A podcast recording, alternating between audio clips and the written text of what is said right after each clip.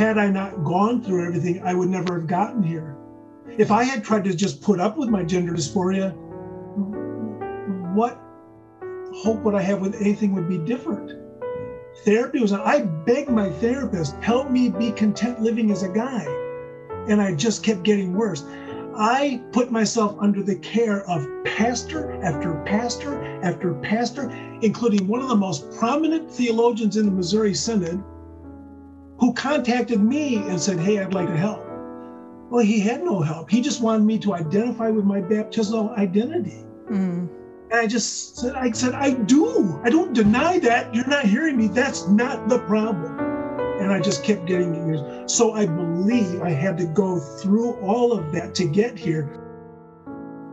Hello, friends. Welcome back to the Protect Your Noggin podcast. Today's show is really an important one to me, and I know it is important to Stacey as well. It's an opportunity for us to carry out this ongoing conversation that we've been trying to have this season with friends old and new. And this show is a very interesting one because it ties us back to a conversation that was very important in my own life and journey, along with others in my life at friends and family. And it was a conversation that took place several years ago in Indiana with an old podcast that I did with Dan Van Voorhis, that is Virtue in the Wasteland. We traveled, Dan and I, out to Indiana to interview Gina Eilers, trans woman we were interviewing, who we had hoped to hear from so that we could both understand better what it's like for somebody to experience gender dysphoria within conservative Christian contexts, but also to be able to understand how the church was ministering to Eilers and the family and the ways in which those difficult subjects could be navigated. Unfortunately, it didn't go the way we had expected. By the time we went out and actually conducted the interview, Gina Eilers was not really able to connect up with the congregation where we were hoping to have a little bit more conversation with the pastors there. And in fact, this became a very politically sensitive topic. It actually created some heat for me professionally. Certainly, there were folks that got pretty frustrated with that old podcast. Some people wanted us to take it down, but we stuck with it. And I really believe that over the years, I've heard from many students and church workers that it was a helpful conversation because it didn't fit any paradigm perfectly. It didn't perfectly fit the narrative of what we might call the left or the right in terms of Christians navigating gender dysphoria and in fact, transitioning. Well, the story gets even more complicated, takes twists and turns, hence the title of Eilers' book, as Greg Eilers, A Roller Coaster Through a Hurricane, One Wild Ride, My Journey with Gender Identity. From the author name there, you can see that Gina has detransitioned back to Greg. So we sit down today to talk with Greg and Greg's long-suffering wife, Julie, who's also an excellent editor, as it turns out. So that turned out to be very helpful for the last couple books that Eilers was able to write. But we sit down and have a wonderful conversation with my wife, Stacey, Greg, and Julie. And we talk through some of those poignant and difficult, but also healing ways in which they've been able to understand a little bit more about the complexities of the ways in which, or the complexities related to how hormones can affect people's well-being, their identity, their ability to live healthy and happy lives in the world. It is a heavy conversation, but also one that delights us because, again, as we're looking to friends old and new, it was great to be able to catch up with the Eilers and to see how they're doing these days and see what they've learned. And we're passing that on to you, friends. These are, yes, lessons in outfoxing religious wolves. But today, this isn't so much about the religious wolves. This is about finding healing for those folks who are within the context of a faith community, don't want to leave it, don't really want to shake off the doctrinal parts of it, but want to be able to help people really address this topic of transgender experience and identity. And most importantly, the way that families and churches can help rather than harm people that are experiencing gender dysphoria. Again, it's an important topic. This isn't the end of the conversation, but it's a great place to continue it. Thanks for being with us, friends. Let's go. All ahead, 1/3. All ahead, 1/3. Aye, aye. Stand by to dive. Diving stations. Dive. Dive. Take her down easy. Welcome, friends, to the Protect Your Noggin podcast. We offer lessons in outfoxing religious wolves, and sometimes we will address emotionally difficult subjects, so make sure you pay careful attention to our descriptions of each of the episodes, and then also have some resources handy, such as the Crisis Text Line. That's one of our favorites, which is 741-741. That's 741-741. Now, just take a deep breath, because we're not afraid to go deep, but don't worry, because we'll also have some fun along the way. Our plan is to help us all resurface with insights and tools to help heal ourselves and our communities. So come along, because we got this. 30 degrees. Right, brother. 30 degrees. All ahead full. Ready to go. Aye, aye, sir. All ahead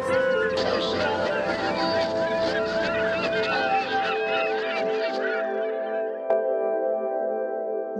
To see you. Yeah, really good to see you too. I'm so glad that you took the Saturday to chat with us, but I think it's such an important conversation. And I was so delighted because the other day I said, I wonder what happened with Eilers. Let me check back in on Eilers. And you had 2 books. And I wonder, they've been wondering all these years. It's been 4.5 years. Yeah, that's right. We're in our living room. Yeah. So I've wondered different times. I wondered if they paid any attention at all to the roller coaster we continue to be on. No, and so when I read it, a couple things stood out. First of all, did not expect where that thing was going to go. You say it's a roller coaster. It's a roller coaster and kind of a twisty ride. I don't know. I love the line, of course, though, where you describe yourself as a chrysalis on a roller coaster going into a hurricane. And was that Julie? Julie, let me start with you because. I mean, of course, you're a really amazing part of this story, but you also had to edit this book. And maybe we could start by just asking you, what was it like emotionally to have to kind of go through and kind of rehash a lot of these things in print? I know Stacey's had to do that on occasion. It can be tough. What was that like for you? I am the quintessential professional when it comes to grammar, punctuation, and dangling participles. And not too many adjectives. I can ninja excess adjectives and adverbs out of a manuscript like you would not believe. So, but my manuscript is the point. It's just that one. So it was relatively easy to compartmentalize. Clinical. You're gonna view this.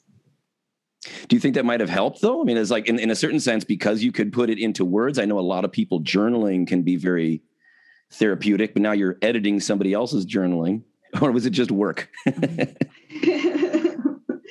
Everything about our marriage for her is just work. No. If only I could bill for my time, right? I'm not sure if you're aware, I have a journalism background. Yeah. So I have been around the block a few times when it comes to editing, and I also teach with my work. So I had the ability to just step back and see how is this going to be viewed? How is a reader perceiving this or taking this? Well, I'll tell you, it was very clean. I read a lot of books, and I was thinking, all right, that is an asset to have in the house. But how about you, Greg? I mean, this is not an easy story for a lot of people to have gone through, let alone document it and put it out to the world. That's a heavy amount of vulnerability. How was the process for you emotionally? And I'm a real emotional person, far more than Julie, and far more emotional for having gone through all of this. And, you know, in 2013, when I started with a therapist and I was having trouble sleeping through the night, and I would wake up at 3 a.m., the witching hour, right? 3 a.m. Yeah. And my brain would just be on fire. And my therapist said, write. You know, he knew I write sermons. He says, you're a writer. Write it down. Yeah. Well, I never got up once, but what I would do is rehearse what I was thinking about. And then in the morning, I would write it down. I thought so many times, especially when to get to your question, Jeff, what I was going through as I was putting the book together. So I went back to this stuff that I wrote at the time, and I couldn't believe the amount of detail. Yeah. And 3 and 4 years after the fact, how much stuff I forgot. And sometimes I would just bawl. The pain would just be refreshed, right? Just fly into the front of my head. And I would just sit there and bawl and then get back at it. And I know it was worth it. It's a story. People need to tell their stories. Yeah. Yeah. I remember on Donahue when I was a kid, and I would hear some of these stories, and I'd go like, I identify with that. And this person's not embarrassed for telling this embarrassing thing. Mm. And yet I wouldn't want anyone to ever know. But when you have the ability to be out there with people, you got to tell your story because it helps people. And so many people have gotten into contact with me through both of the books. So, yeah, it's pretty emotionally gut-wrenching and yet also terribly fulfilling. And when you say that people that have gotten in contact with you from the book, like from what perspective are they coming at? Like I'm probably all over, right? But all over the place. I've had pastors get a hold of me that they have a member or they have a kid. I've had a number of pastors who have a teenage or young adult child who is identifying as transgender. Or some who just wanted to learn more. I have, with the second book especially, I thought I was writing the second book, Ministering to Transgender Christians. I thought I was writing it to pastors. First, I thought I was writing it to Lutheran Church, Missouri Synod pastors, my church body. And then I thought I was just writing to Lutheran pastors. Then I thought I was writing to pastors. Then I thought I was writing it just to any kind of church worker. And guess who I'm hearing from more than anything? Moms of trans youth, Christian moms of trans youth. And then I hear from trans folks. So just across the board, anybody who's gotten in touch with, I heard from a man who is an actor in New York City who found my blog a few years ago. He's Missouri Synod in New York City, and he's traditional by the book, doctrine-wise. And he emailed me a couple of months ago that he had found my book and read it, and he just loved it and was so thankful I wrote it. There's one I never thought I would hear from. Of course, I asked him to find a screenwriter for the movie. Hey, no, that's not too far off. That's not too far off at all. Because, I mean, I'm sure one of the things that's really good about the book, and we should give the full title, A Roller Coaster Through a Hurricane, or that's the first part of it, 2019. I love how you dedicate it. It's so beautiful to all who have been cast out. And the reason that was so heavy, I mean, before I even started it, I realized that, you know, your story, whether you know it or not, is a really important part of our story, right? And Stacey's never met you, right? You didn't go out. But in so many ways, you being vulnerable with us on the Virtue in the Wasteland podcast a while back opened up a conversation with so many of my Concordia students and people in our networks. And it wasn't just about transgender issues. It was about taking people seriously and hearing people's pain when we kind of find ourselves in the church world. It's not just a Lutheran kind of thing, but we find ourselves so often in the church world teaching people to deny what their experience is. And your almost, you know, I would say radical ability in your narrative to be able to just lay it out there without worrying about the left or the right's censuring of it, right? It's like you're not trying to speak to a political ideology. You're speaking truth, and you're speaking on behalf of people who are suffering and don't really have a way sometimes to be able to get what's going on with them explained. So once that started, it was really, really big for us because so many students then would come and talk to us and then eventually Stacey, that really this podcast is in some ways kind of an outgrowth of the conversation that started because of you being able to speak out. Now, just to reset the audience, because a lot of people will be hearing this for the new time. Yeah. Oh, and I should say, you know, when I first met you both, I was kind of jet lagged. We flew out from California to Indiana, and on essentially as we were booking the flight and getting out there, we originally had expected to actually have a discussion with you and clergy about how to minister to families with transgender members. And then it changed. Then it was just us. And at one point, my friend Dan said, you know, you're always so nervous. You know, you're always so nervous about, you know, the politics of things. I said, Dan, I'm not nervous like I'm scared. I'm just, you know, it's okay. It's that, it's hard for me to say to my own people to repent. And interestingly, when I kind of lost my cool was the part I wasn't necessarily sure of, but I lost my cool at some point and said, you know, hey, repent, because the church has too long been taking people's lives as abstractions and they're not treating people as people. Well, I didn't realize how many important people, to be frank, thought I was talking directly to them. The guilty flee when none pursue.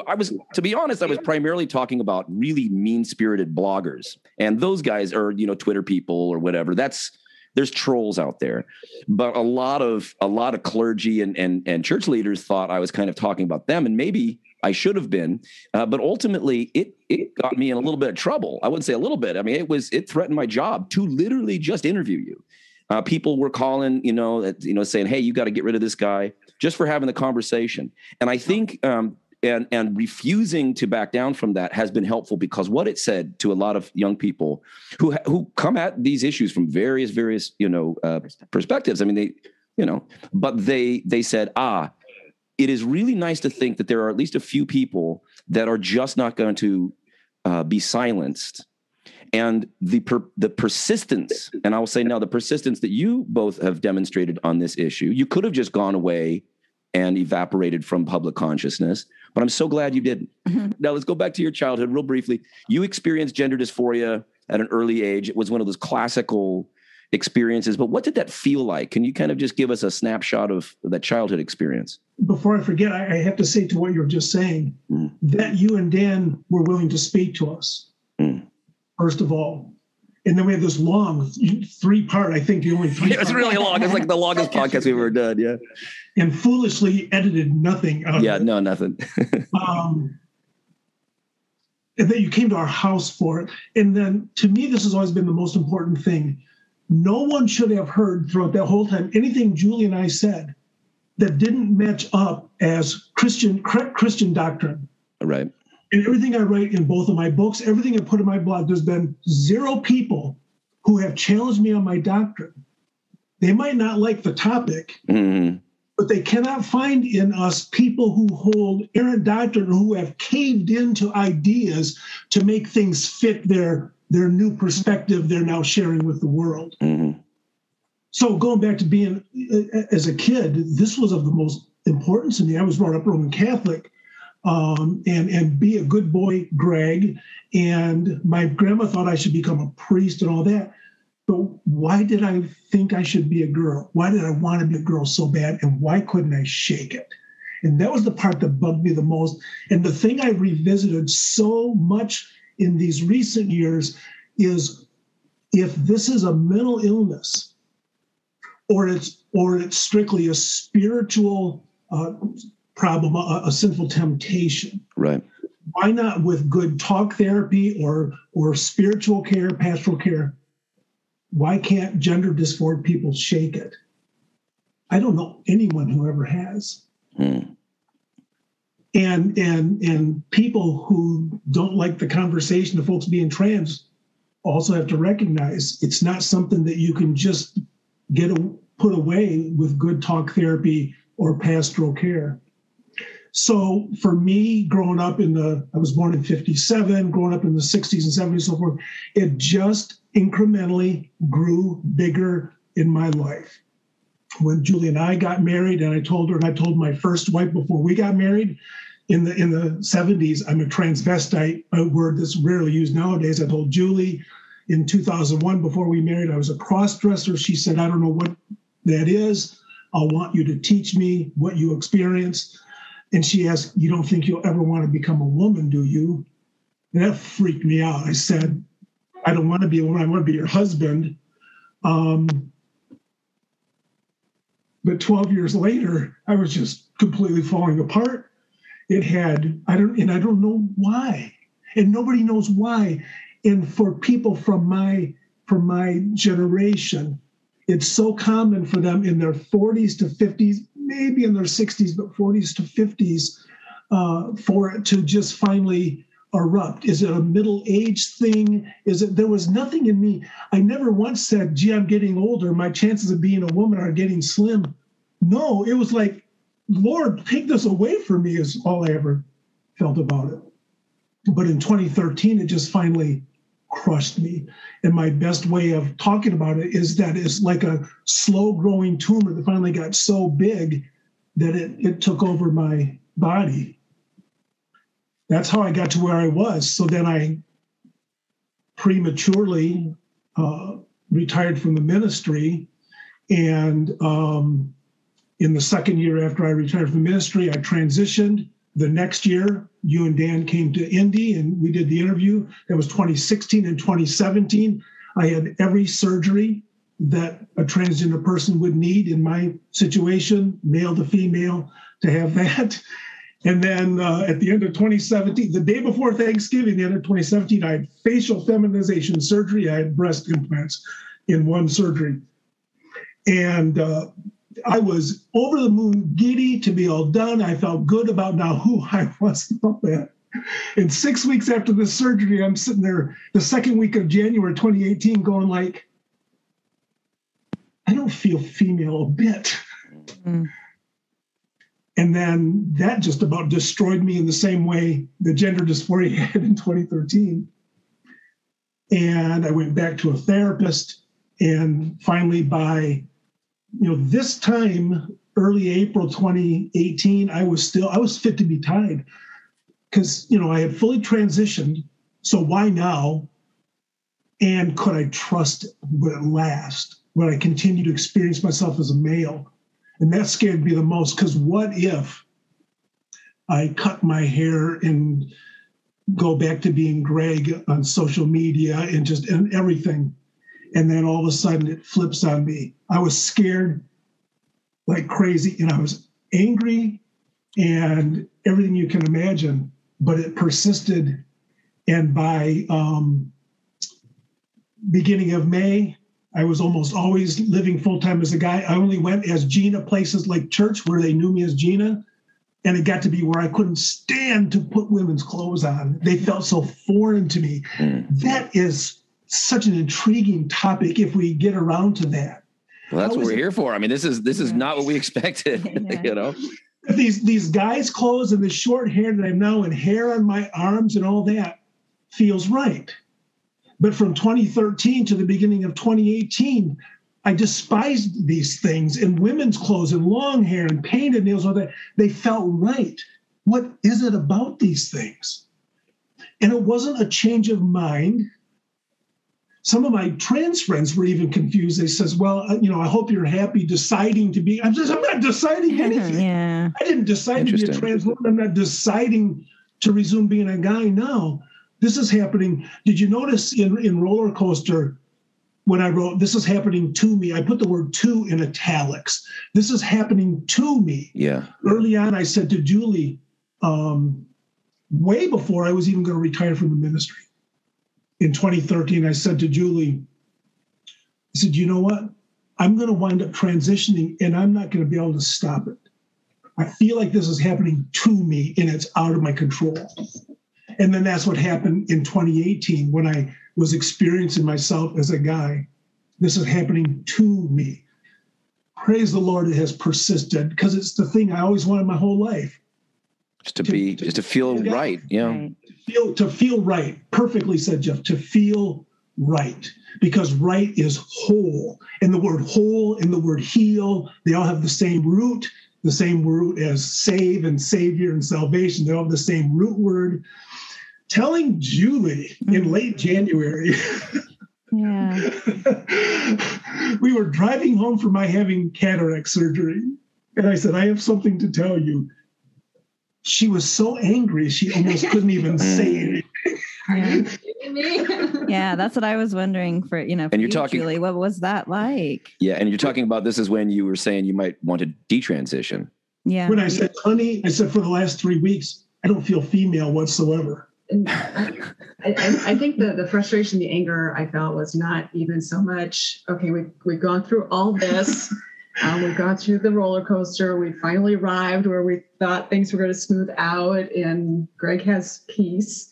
It's more taking me back to that time period where you had that initially after starting HRT, you had that 6-week of peace and how glorious it felt, and then it crashed. And seeing your spouse just go to the precipice and the abyss, and not having any hope whatsoever of surviving. And being back, and can we trust it? You know, and through those years, when I was a pastor, she went out to work. And then when I retired and we moved to Indianapolis, I stayed home. She went out to work. She had to be concerned that she was going to come home and find me dead. Yeah. Mm-hmm. It was so absolutely. Of course. Yeah. Right. It's like, I mean, and the reader who pays attention, you get through this and you just, I can feel for both of you because you know, you're being supportive, Julie, you know, and yet it's not, you can just tell it cannot have been easy. No. And then getting through that saying, now we're going to go back. Did you ever discuss, I mean, how long did it take before you got to the idea that, you know, Greg's just not being indecisive? I mean, were you pretty clear on what was going on, or were you starting to wonder whether you could trust his perceptions? I did trust his perception completely. Greg has always been a person who wears his heart on his sleeve and completely 100% honest. And I explain things thoroughly. I don't try to hide things. I don't try to shade things. That helps. So, not that I didn't trust him, that he was being flippant about it. It's trusting the physiology. So let's go into our theory is about why you had that experience. Yeah, this is really the story. This is the story of hormones. This is the story about how people do not understand the endocrine system's ability to change a brain. And I mean, this is really important. Can we start though with what you think happened in the womb? If you go back to pre-born Eilers, what do you think is going on? Catch us up. I know we talked about this a couple years ago. Go back to pre-born Eilers and change the whole thing. You know, so my mom was pregnant in 56, 57. She had 2 miscarriages immediately before me, had 3 kids right before that. And my oldest brother, when he was an infant, had contracted encephalitis and whooping cough. And he became severely brain damaged. So my mom was dealing with my oldest brother who was needed complete care. And then my older brother, and then my sister, and then 2 miscarriages, and then me.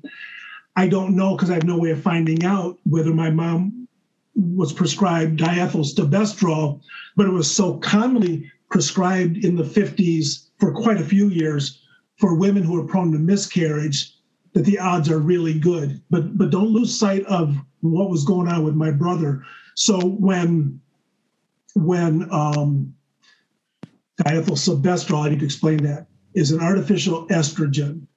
So if my mom were taking that when she was pregnant with me, and I always like to put it this way for folks, if a male baby is forming in the womb and the mom is taking extra estrogen, do you think it makes sense that the baby would be affected? And that's why I like to talk about fetal alcohol syndrome. And I had a young man in my church and took him through 3 years of catechism class who was a fetal alcohol syndrome person, and the poor kid just can't concentrate. As he grew up, he'd been arrested, he's not able to hold a marriage, he's not, and on and on and on. And strictly because he was a fetus in the womb of a mother who drink excessively. Yeah. Mm-hmm. So if you're the fetus in the womb of a mother who takes excessive estrogen, do you think it's possible? Is it reasonable that baby would be affected? Yeah. The other part then, with me coming along, my mom recognized she wouldn't be able to take care of my brother Jim and three little kids. So my parents made the decision to have my brother Jim signed over to be a ward of the state so that he could go into an institution and be taken care of by them, because Mom would be able to do it. Mom said she felt like the worst parent in the world for doing that. And she was as good a mom as you would ever want to ask for. Here's the thing, though. I've learned about cortisol, the stress hormone.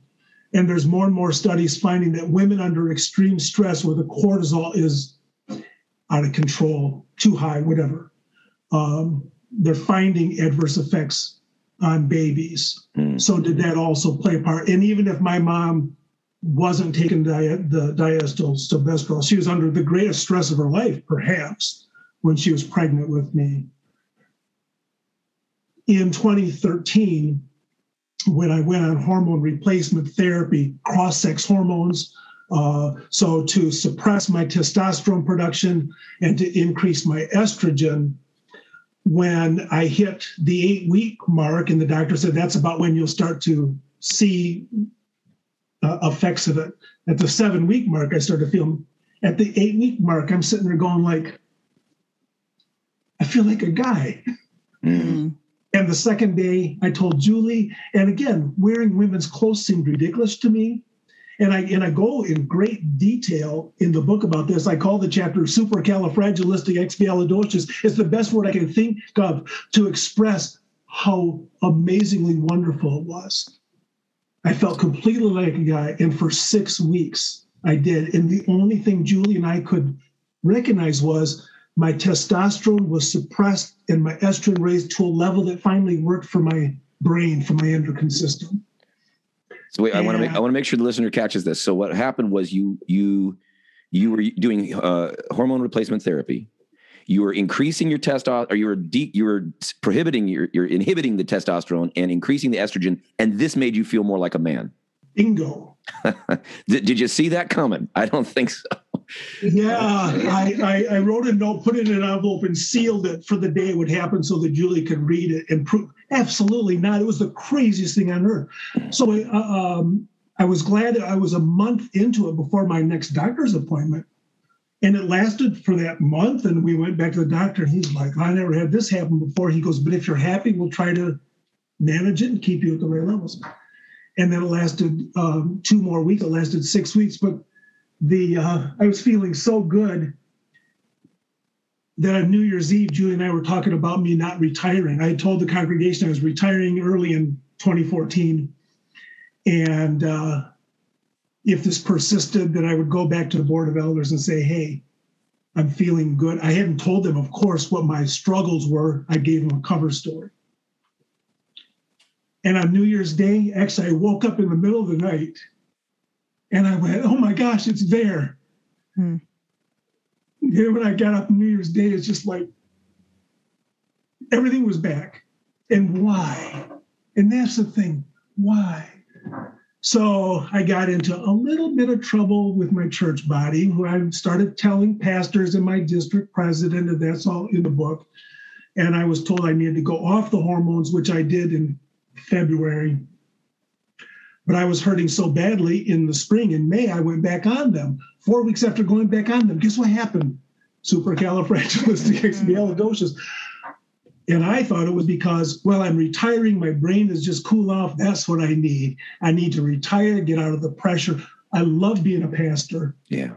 And I always thought I wore stress well. But as you read the chapter Tragedy Town, we suffered some of the craziest tragedies in our little tiny village, the ultimate one being a murder-suicide, which happened 1 year before I crashed. And that last year, honest to goodness, I reflect on that. I was an emotional wreck. I would go around muttering to myself, I can't believe I'm the pastor of somebody who was murdered. Mm-hmm. But anyway, so. But you were told to go. But you were told to go off the hormone. The church told you this, right? Because it was a non-doctor. Yes, right. Medical advice. Gotcha. Right. How wild is that? They're telling you to do this because it's bad, but you're then getting back to where they'd rather you be, and maybe could have tolerated you being in the pulpit. Oh, but you would have had to take estrogen to get there. How ironic. Hmm. You know, and I detail it in the book, and I encourage everybody to read that. And when I write about my district president, and I explained at the beginning of that chapter, I do so delicately. The guy I presented with something that was completely new and unusual. He did the best job he could, and I never stopped loving him. Right. Mm-hmm. Right. This is, yeah, I mean, this is so new for just science in general. It's surprising that it is. I don't know why human beings who are supposed to be scientists and doctors have shied away from getting to this sooner than later. But certainly culturally, until I really like what you mentioned with Donahue. I'm a little younger than you, but I remember that the first time I ever did hear what I thought was an interesting and rational conversation about these issues was actually on Donahue. And but the point is, that's where you're getting all of your information as a person. It's hard enough to be 14 years old, just in any context. Right. And now you've got something that the medical community, the church, just doesn't understand.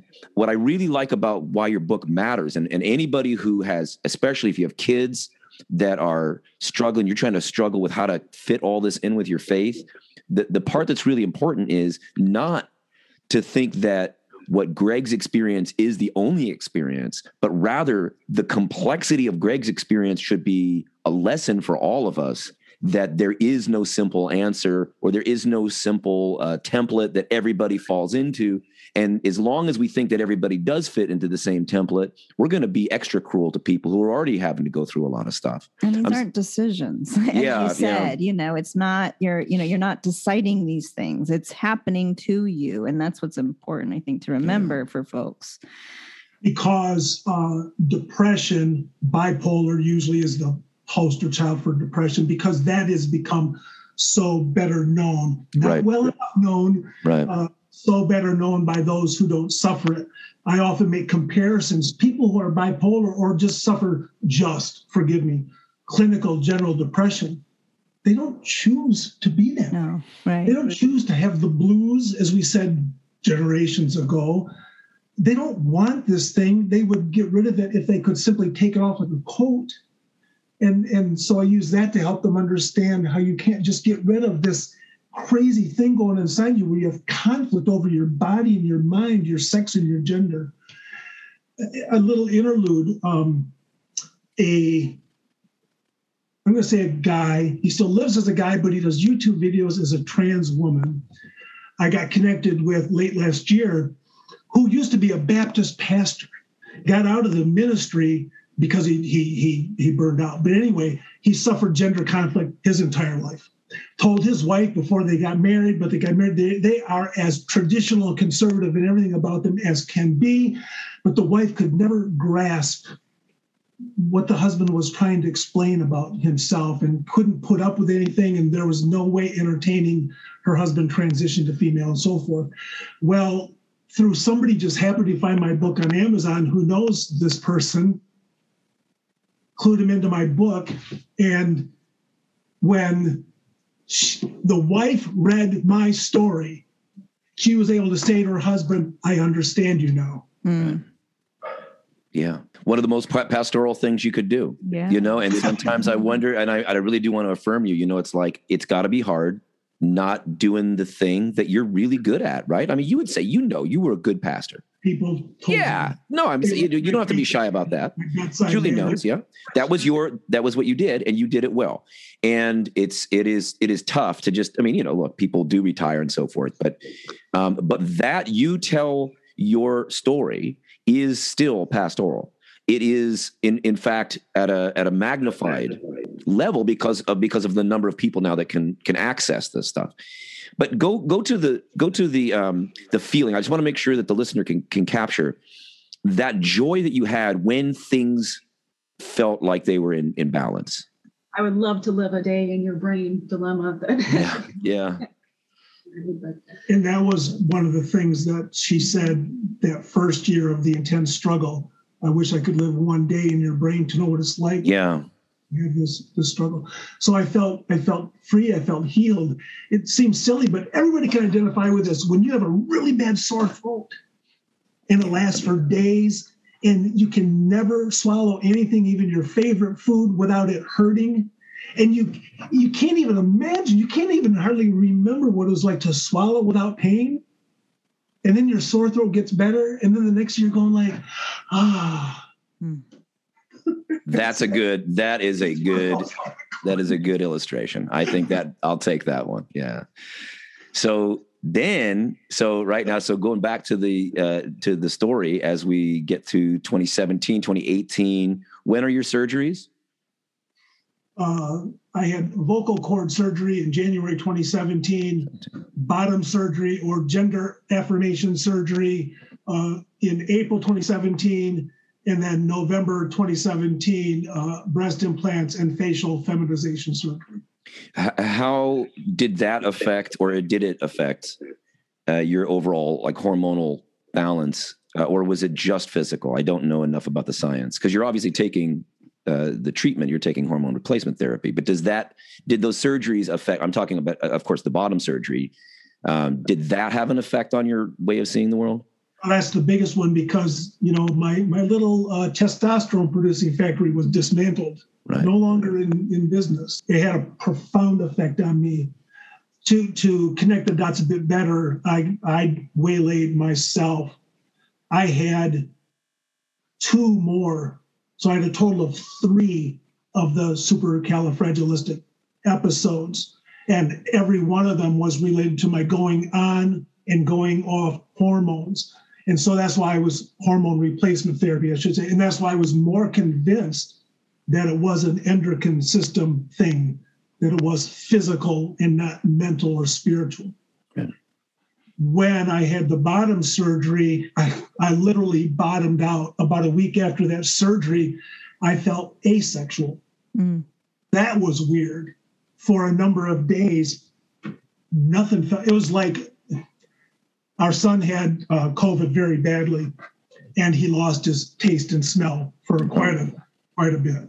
Yeah. And what a weird thing that was. It was like I lost all my sexual taste. Nothing about female or male meant anything to me in those days. Just felt terrible. It came back, but when it came back, I felt content as a woman. I was satisfied having had the surgery.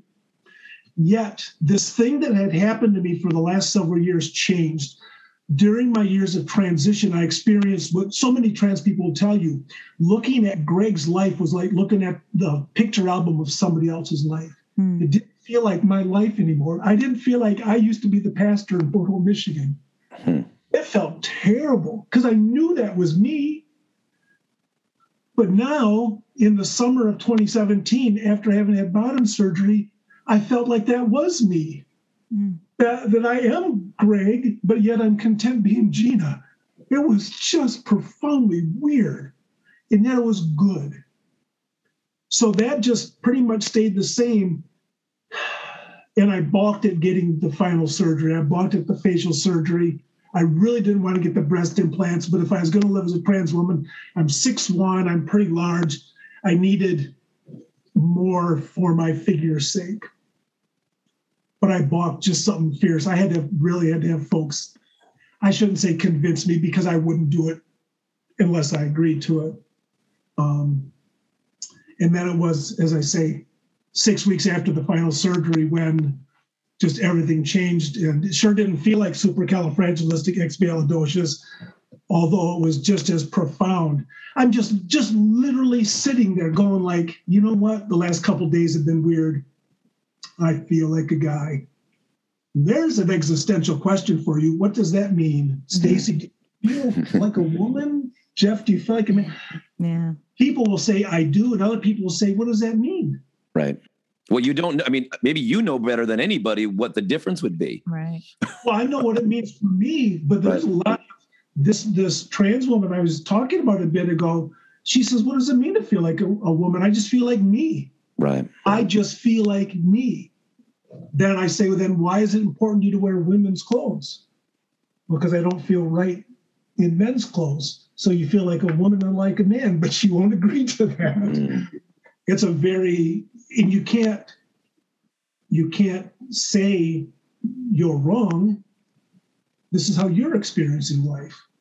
It's not, it's like, do you like broccoli? I love it. But if you don't like it, I can't tell you you're wrong for not liking it. You would be, of course, but. Gotta eat those vegetables. Did you feel like finally, after you detransitioned, how long did it take for you to feel like you were kind of maybe comfortable that you were settled in, that the roller coaster would go away, maybe? I was so upset. The end of April, Julie finally said, you need to go back to a therapist. And I just argue with her so much. A therapist isn't going to tell me anything I don't already know about myself. She goes, you got to go back to a therapist. You need help, honey. She found a psychologist who had no experience with trans people, but he was very experienced. His credentials looked good. So I called him and I explained my situation. He says, I have no experience with trans people. I said, great. Then you won't go into this with any preconceived notions. There you go. By the time of my third session with him, I was able to finally relax.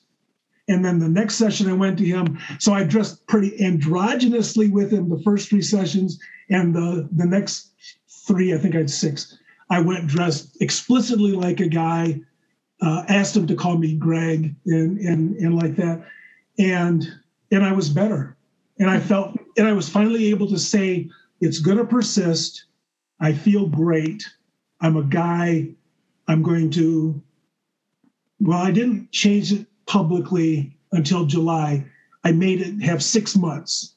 6 months feeling like a guy before I went public about it. Julie, frankly, wanted it to be a year, but I argued her down to 6 months. But then when I was able to accept it, then I felt great. Yeah. Some people have said, and it's not a lot, but I've had a couple people say to me, you know, see, you gave a platform to this conversation, and really it was all misguided. That obviously, if, you know, but they didn't read the book, right? Right. Like, see, don't let the kids explore these options, because really in the end, everybody gets depressed if they transition. Everybody wants to, you know, and then that you would then feed into that. Can you speak to that for anybody who's saying, is the Greg Eilers story, is this a parable of refusing to tinker with hormones? What does your story say to parents that are dealing with what they should do as loving parents for their children? Hey, let's just keep me out of it and just talk. Parents who have a child who say, I'm not the boy you think I am, I'm a girl. Right. Or I'm not the girl you think I am, I'm a boy. Whether they're 3 or 7 or 13 or whatever. Just listen to them. Just listen to them. When they're real little, kids are trying to find out who they are in the world. What 3-year-old knows the difference between boys and girls? They're just beginning to learn the difference. Just listen to them, and don't do anything dramatic. But just listen to them and ask them helpful questions. Never leading questions to kids. Mm-hmm. But open-ended question. Well, tell me, honey, what are you experiencing? What does it feel like? I don't understand. Can you help me understand? And just listen, and don't do anything fast. But if it persists, if it doesn't persist, it's just another thing like their fascination with wanting to do this sport or buy this hobby or whatever. But if it persists, then talk to your doctor. Hey, my child is saying these things and I'm concerned it might be a significant thing in their life, and it's, and just take things gradually. And if it persists, so there's this thing, and I put it from the World Professional Association of Transgender Health, WPATH. I put it into the order of PIC, take a pick. If a person is persistent, insistent, and consistent.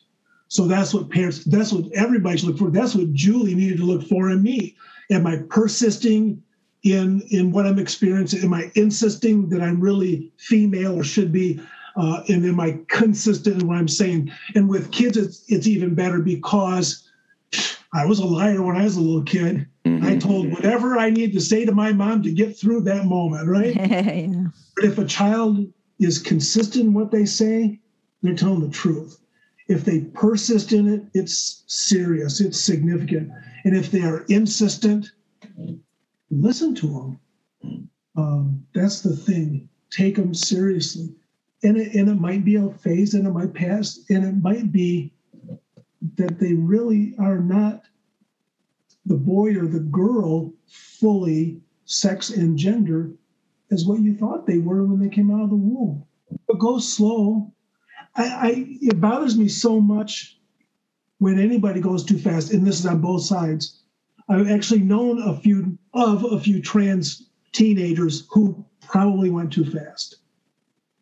But then I also know of so many folks who just demonize everything transgender, right, who just think every transgender person goes too fast. Right. Anybody with any significant thing, and unusual, may I call it unusual? Sure, yeah. It's way more common than it used to be, but it's still unusual. It's still a very small percentage of the population. Anybody experiencing something unusual should do it methodically. When people wanted to argue about me doing things, whatever, I said, look, we did everything methodically, carefully, slowly, step by step by step, and making sure we tested every step along the way to make sure that was the right step to take. And that's what parents should do for their kids. But parents, take them seriously. Listen to them. One of the things that, I've heard often with talking with people that are dealing with trans issues and stuff is that as much as we maybe as other people looking on or wanting to help or whatever, we want to see it be almost like this linear thing, and even the trans person themselves, point A to point B, and you kind of keep moving forward perhaps or whatever, but instead it's a squiggly line, right? It's not linear. And just being able to be in touch with exactly what you are feeling at the time is important, right? And that it's going to look a lot messier then it does look like a neat straight line or something, right? I don't know. Have we met any trans person for whom it's been linear? It's messy, it's convoluted, and that's part of the argument for folks who are trans deniers that, well, look at everything that you experience. You should be feeling good by now. It's like telling somebody whose spouse died, well, it's been a year, you should be feeling fine by now. Really? Right. Who are you to tell me how I should be feeling in this? Right. And the transgender experience is like that in the way that there's no simple map for this. It's like driving from Indianapolis to Southern California by way of Chile. Yeah. I'm almost sorry that I, brought up what some negative things that people had said, but I wanted to ask it because I want to go the other way and again affirm you on this. I think that your story isn't that story of see how silly it is to even try to deal with this medically. Rather, it's a parable to me that says, if we could all, especially people in religious communities, allow people not to stigmatize the conversation and allow people to explore actually what they feel on different levels of hormones, that in the end, you might find people getting right back to the place where you wanted them in the first place. But that's not why you are where you are. You are where you are because you have been open to what it was going to take for you to find healing. And I think that that's the joyful story of this. It does not sound like something anybody wants to ask for their own story, right? There's no doubt. But at the same time, again, whether you like it or not, Jesus said, take this cup from me. I like how you actually describe yourself more as the John the Baptist, which I think is apt, right? You're like, hey, people, there's something going on here that nobody wants to talk about. Mm. But I think the answer to that, that's how I see it. I see it as a really inspiring story, despite all the pain that must have been involved for you. But, you answer this question in the book, but if you wouldn't mind for the listeners, do you have regrets? I have zero regrets. I believe firmly that had I not gone through everything, I would never have gotten here. If I had tried to just put up with my gender dysphoria, what hope would I have with anything would be different? Yeah. Therapy was, I begged my therapist, help me be content living as a guy. And I just kept getting worse. I put myself under the care of pastor after pastor after pastor, including one of the most prominent theologians in the Missouri Synod, who contacted me and said, hey, I'd like to help. Well, he had no help. He just wanted me to identify with my baptismal identity. Mm. And I just said, I do. I don't deny that. You're not hearing me. That's not the problem. And I just kept getting engaged. So I believe I had to go through all of that to get here to where now I'm a 63-year-old man who, if you looked at my blood work, would say I have the estrogen and testosterone levels of a 63-year-old woman. Mm. And I feel completely like a man and a heterosexual cisgender man is how I feel. Mm. So I think I answered the question, do I have any regret? As I say in the book, in italics, I wish I hadn't had to go through anything. I wish I hadn't had to put my wife and my family, my poor kids. Their dad is goofy, traditional, conservative a dad as there is on the face of the earth, and a pastor at that, their dad. It freaked them out. And I had to say to people, look at, if my dad had told me he was transgender, it would have freaked me out, so I get it. But I have no regrets because I believe I had to go through it. And then here's the best part of it. The best part is I'm able to tell my story and help others. That's what the Lord drove me into the ministry, to be able to preach the word, and I love doing it, and he used me to his glory to do that. And now it's in a different way. But that's what I'm doing still, to use my story to help others. And the Lord built me to be that kind of a person who's able to teach, who's able to explain, who's not afraid, who actually likes being on stage, you know, and not afraid to tell his story in every bit of detail, so people can go, and how many people have said, I read your book and I felt like I was reading my story. Mm-hmm. Thank you for writing that book. Mm-hmm. Or that woman, you told my husband's story, and now I finally understand my husband.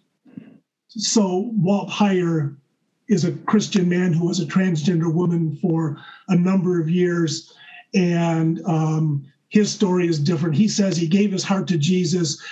He had enough faith to believe that he could be a man. And honestly, I'm paraphrasing him, but that's what he attributes to. And I still have pieces on my blog that apparently I'm not a Christian because I didn't try hard enough. Right. Mm. I also put myself through a faith healing, but I apparently didn't have enough faith and didn't try hard enough to be a man. He wrote a piece that was published in USA Today online a couple of years ago. I was a transgender woman for 12 years over, and I regret all the years I lost. I almost flipped out. And of course now, and he's even been on some Missouri Synod radio programs, even though his theology just doesn't match Lutheran whatsoever, because he's this trans denier. Yeah. All people who experience gender conflict were molested or something else when they were kids. I've seen this. Classic, the reason you're gay is because you had daddy issues, or you were molested, or your mother was absent, or name all the reasons, right? So I wrote a piece for the USA Today. Of course, they didn't publish it, but I followed all their rules and submitted it. I was a transgender woman, and I have no regrets. I wish a whole bunch of things. Well, I also wish, nothing against you, sweetheart, the love of my life, I wish I were still married to my first wife, because people shouldn't be divorced. I wished I could have been the man my first wife needed, so that our marriage would still be intact. Praise the Lord, she and I get along great, and us, the four of us, her husband and Julie, and I get along marvelously, so we pray that we glorify the Lord in the way we treat each other. But no regrets. Thank you so much. Thank you both so much for coming on the show and for carrying this forward. And if you go to protectyournoggin.org, we'll have links to not only the books, but to some of these articles that Greg has, and they're worth reading. These are not like these are not issues. These are not conversations that are just interesting. These are life and death situations. And I'd say, you know, one of the things that maybe is also part of the story is if you're asking about no regrets, I'm very grateful that you're still alive. I'm grateful that you didn't get into a spot where you couldn't face what you needed to face. And in fact, then had to have a desperation move. And that's an unfortunately common thing. If we don't treat this lovingly, and I would argue very much in a Christ-like way, people's lives are on the line. And so you're doing good work. So thank you both so much. Luther wants us to be little Christs, right? Yeah. My little Christ, she's sitting right here next to me. The Lord used her to keep me from killing myself. Hey, just one appeal. I need a publisher. Yeah. I'm publishing my books myself. I need a publisher. Somebody help me get a publisher. Yeah, let's get it going. Somebody promoting me. So there it is. Yep. My big problem. Thank you a million for asking us to be on. Oh, yeah. Oh. Stay in touch. And if you're ever, now that COVID's, hopefully we're getting this thing settled down. If you're ever at Disneyland or something, we're just right by there. So come say hi. Stay in touch, friends. Great to see you both. Peace upon peace. Great to see you. Yes. Much love. Bye-bye.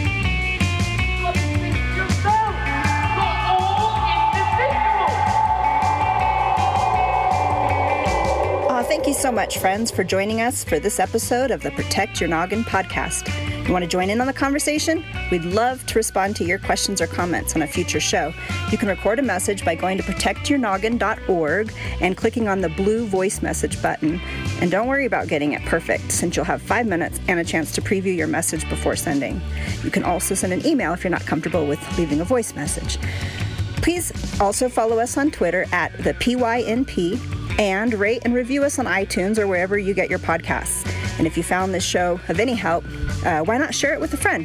Until next time, peace upon peace, friends.